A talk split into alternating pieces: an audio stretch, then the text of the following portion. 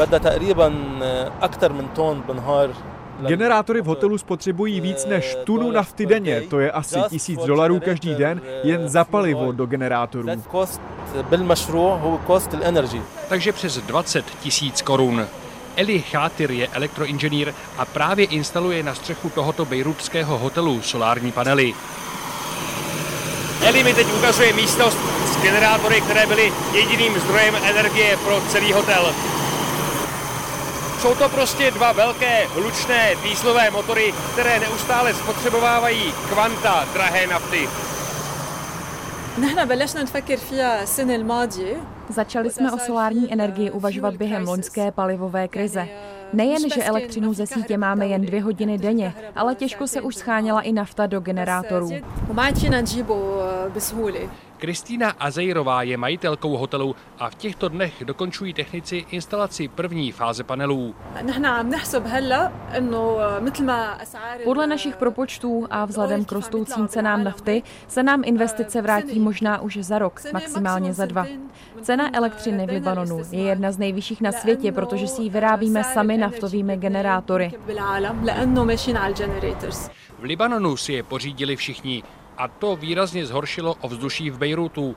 Teď ale lidé rychle nahrazují naftové generátory solárními panely, jak potvrzuje majitelka hotelu paní Kristýna.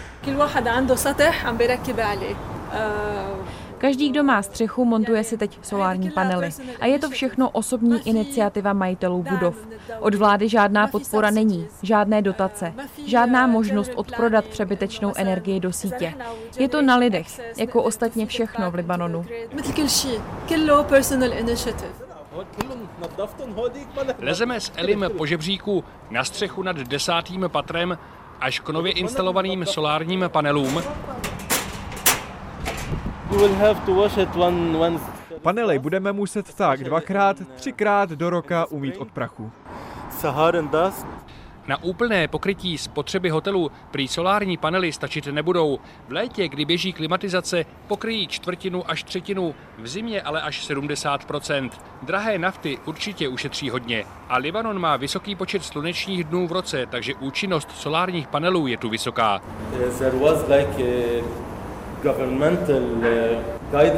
Libanonská vláda měla cíl, že do roku 2030 musí určitá část energie pocházet z obnovitelných zdrojů.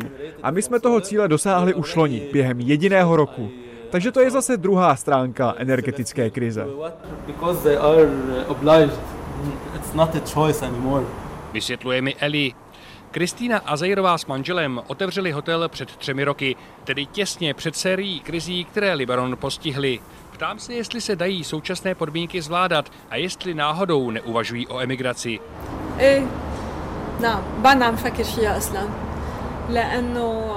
Upřímně ano. Zvažujeme, že bychom z Libanonu odešli. Teď jsem o tom mluvila s příbuznými. Prožili tady občanskou válku. Ale to, co zažíváme teď, je jiný druh války. Je to válka psychologická. Ať jste sebe víc silný nebo podnikavý, stejně vás to tu ubíjí. Možná se situace za deset let zlepší, ale život je krátký a nechcete ho žít takhle. Paní Kristýna dodává, že 80, možná 90% jejich kamarádů už je z Libanonu pryč. Z Bejrutu Štěpán Macháček, Český rozhlas.